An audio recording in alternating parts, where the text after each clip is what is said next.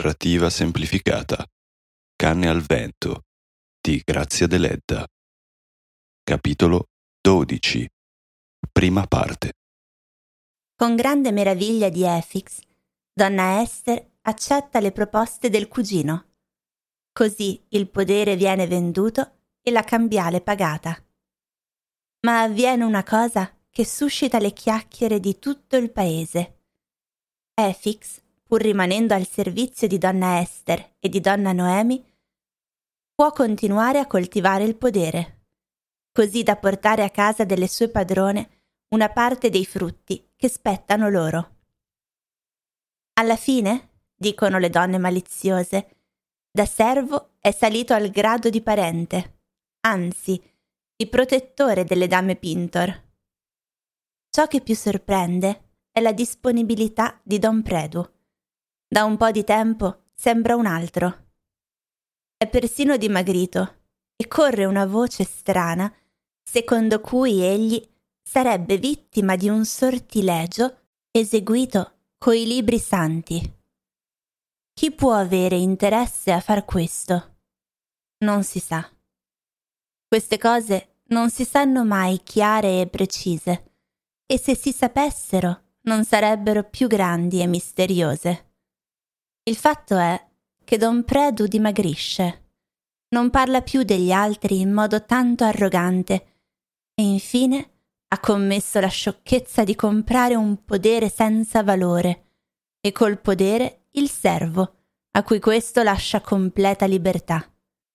Stefana e Pacciana dicono è un'elemosina che egli vuol fare alle sue disgraziate cugine ma fra loro due, in confidenza, poiché don Predu continua a mandare regali e regali alle dame Pintor, ammettono che egli, sì, sembra stregato e parlano di Efix sottovoce. Tutto è possibile nel mondo ed Efix amava le sue padrone fino al punto di rendersi capace di fare per loro qualche sortilegio. Soprattutto il suo via vai con Don Predu desta i sospetti delle serve. Stefana guarda se sotto la porta ci sia qualche oggetto magico nascosto e Pacciana trova un giorno una spilla nera nel letto del padrone. Fatti straordinari devono succedere.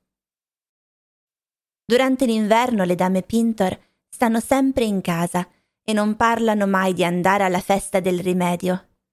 Ma a mano a mano che le giornate si allungano e l'erba cresce nell'antico cimitero, anche donna Esther sembra presa da un senso di stanchezza, da una malattia di debolezza come quella che tutti gli anni, a primavera, rende pallida Noemi. Non va quasi più in chiesa.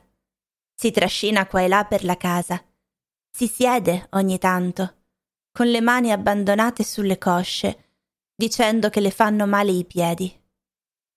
Nella casa la miseria non è più grave rispetto agli anni scorsi, poiché Efix provvede alle cose più necessarie.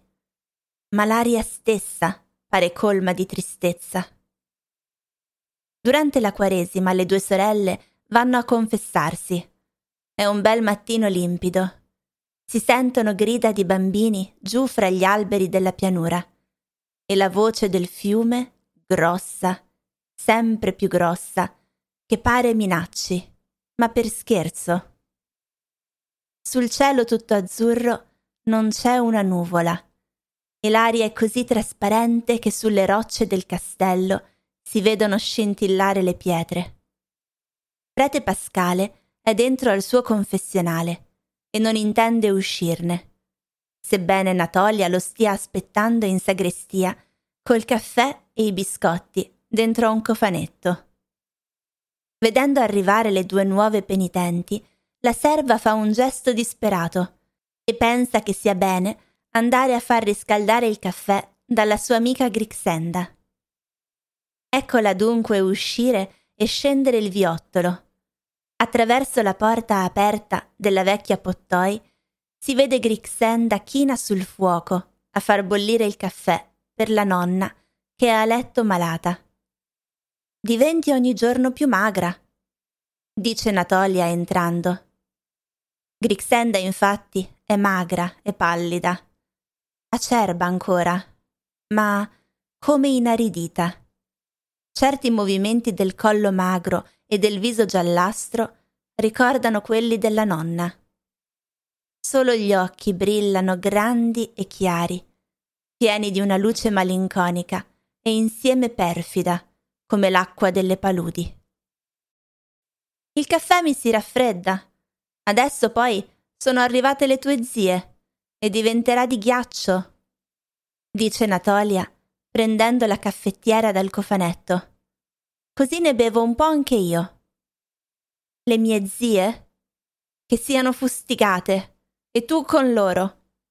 Se vuoteranno tutto il sacco dei loro peccati, troverai di certo il tuo padrone morto dentro al confessionale. Che lingua! Si vede che t'ha morso la vipera.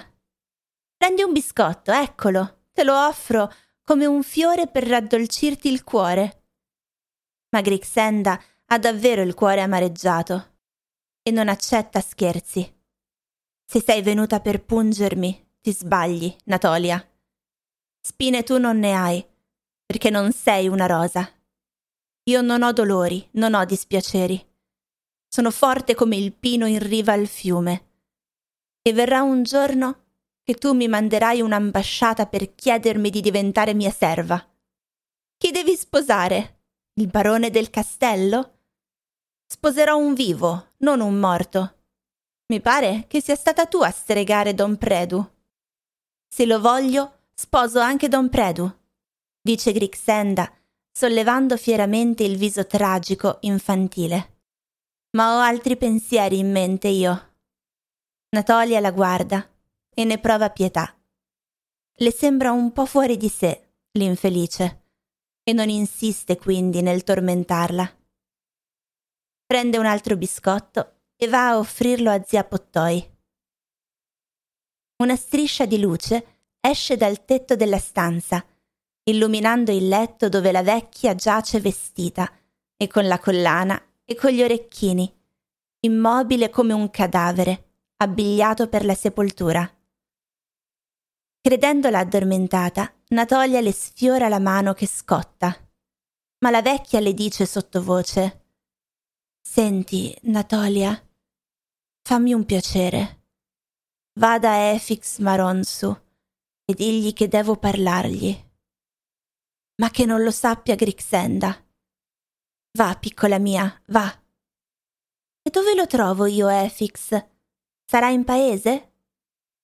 Egli viene su dal podere. Lo vedo venir su, dice la vecchia, mettendosi un dito sulle labbra, perché Grixenda sta entrando col caffè. Vedi, Natolia? Si è voluta alzare stamattina e ha la febbre alta. Nonna, nonna, torna sotto le coperte. Tornerò, tornerò. Tutti torniamo sotto la coperta, dice la vecchia, e Natolia se ne va con un peso sul cuore.